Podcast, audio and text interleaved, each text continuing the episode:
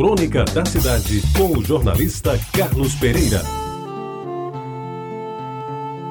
Amigos ouvintes da Tabajara, o cinema Jaguaribe, do meu tempo, ficava na esquina da Capitão José Pessoa com a Vera Cruz, hoje a Derbal Piragibe, e era o mais frequentado do bairro, claro, de Jaguaribe, cujo nome lhe enfeitava o frontispício em grandes letras estilo gótico, em belo alto relevo, trabalho digno de um bom pedreiro da época. Eu morava a dois quarteirões, quase na esquina da Vasta da Gama com a Rua da Concórdia, hoje Senador João Lira. E como eu estudava no Grupo Santo Antônio, vizinho da Igreja do Rosário, passava em frente do cinema todos os dias. Não podia ignorar, portanto, os cartazes coloridos que anunciavam os filmes da semana, a maioria estrelando famosos atores e atrizes como Clark Gable, Maureen O'Hara, Rita Hayworth, Randolph Scott, Gary Cooper, Ingrid Bergman, Alan Ladd, afora outros nomes de igual destaque à época. Uma vez por semana eu tinha o direito e o dinheirinho de ir ao cinema. E o escolhido invariavelmente era o Jaguaribe. Preferido porque ficava perto de casa e também porque, sendo da companhia exibidora de filmes daquela época,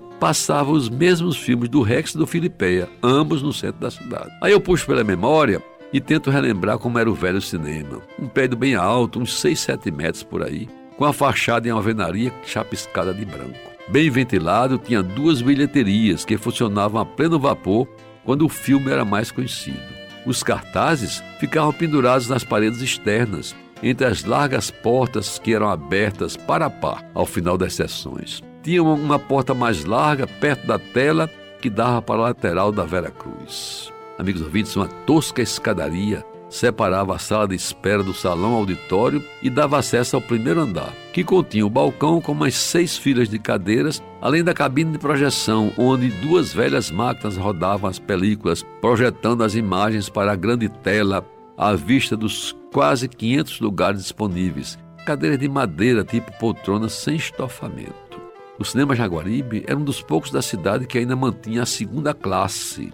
As primeiras 10 ou 12 filas de cadeiras com preço mais baixo porque a visão dos assistentes era prejudicada pela proximidade da tela. Eu, às vezes, a frequentava em razão do dinheiro muito curto. Os dois banheiros no fundo, ao lado da tela, tinham um inconveniente de permitir os seus usuários serem vistos por todos, o que às vezes constrangia as gentis senhoritas do bairro que precisavam de usar o banheiro. Pois foi ali, amigos ouvintes, no velho cinema Jaguaribe, que no final dos anos 40 do século passado assistia a todo o seriado Os Tambores de Fumanchu, que passava nos domingos à tarde ou, como se dizia à época, na matinê do domingo. Eu não consigo lembrar o enredo da série dominical, mas de uma coisa hoje eu tenho certeza: as novelas da Globo começaram no cinema Jaguaribe. Foi assim com os tambores de Fumanchu. Quando o capítulo estava no melhor, a história se desenrolava em ação e com muita emoção, quando o mocinho parecia inapelavelmente condenado à morte, quando parecia não haver perspectiva de salvar a heroína das garras do vilão,